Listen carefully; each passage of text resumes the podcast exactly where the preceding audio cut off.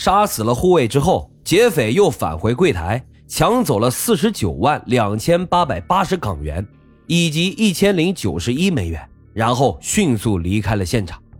从劫匪闯进银行到他离去，整个打劫过程仅用了一分十八秒。等到警方赶到的时候，劫匪早已经是逃之夭夭了。虽然没有及时的抓住劫匪，但是警方还是从这起劫案中找到了三个有价值的线索。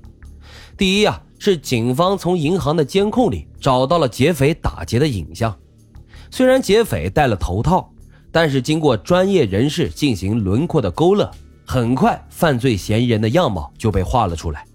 第二，杀死护卫的弹头经过检验，发现是来自警员梁承恩丢失的枪支。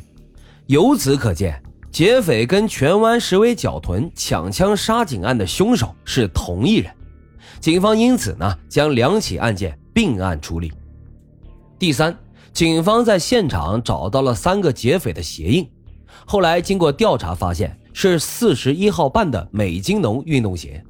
这款鞋呀，当时在香港一共卖出了八百多双，其中有一百三十双是四十一号半的尺码。重点的是，这款鞋是警方内部才可以买到，所以这荃湾石围角屯抢枪杀警案，警方本来就怀疑是内部人所为。恒生银行的鞋印让警方更加确定就是内部人犯案。于是，通过警队内部刊物《警声》以及在各景区张贴海报，以用旧鞋换领三百元赠券为名。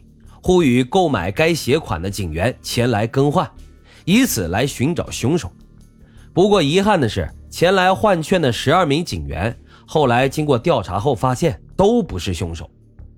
从二零零一年到二零零六年，重案组在警队秘密进行着大规模的调查，每天向三名警务人员问话，最后一共调查了三千六百六十七人，但是依然没有找到凶手。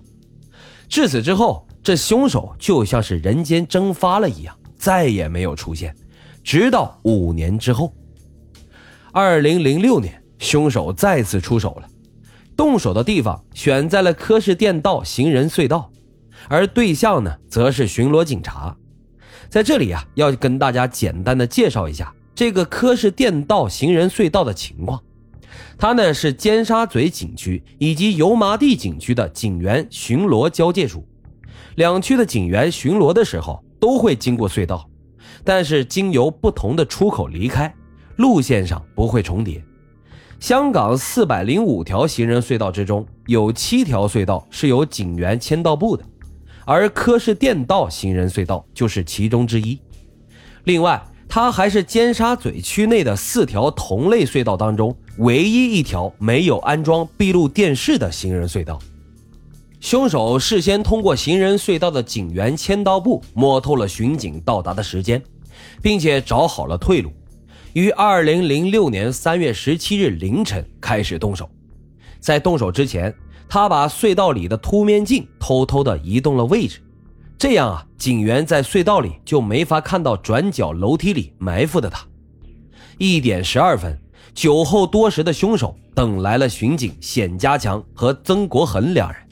他们签完到后准备离开，走在前面的冼家强正准备沿隧道楼梯拾级而上时，突然在楼梯间左手靠墙的位置看到了戴着假发的凶手，正想上前盘问呢。这凶手已经从腰间拔出了枪，向他的头部立马就开了两枪，而后又给了尚未来得及做出反应的曾国恒一枪。冼家强当场中枪，但是没有倒下，拔出枪来进行了反击，对着凶手开了两枪，但是因为受伤，并没有打中凶手，不过却将他的枪给打掉了。冼家强还想继续开枪，但是凶手已经跑过来抓住了他的手。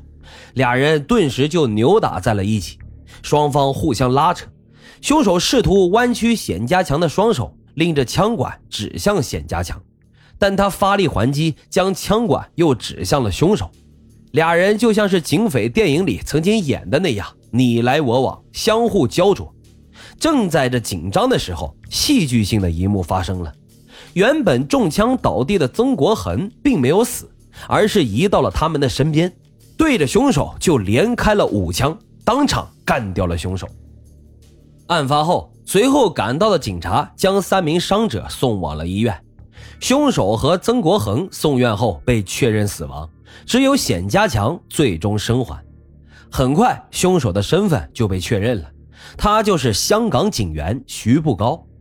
在这起案件当中，他使用的枪支就是警员梁承恩被抢夺的配枪以及子弹。至此，在六年来，三起命案的关联终于被解开。原来，这徐步高就是这三起案件的幕后真凶。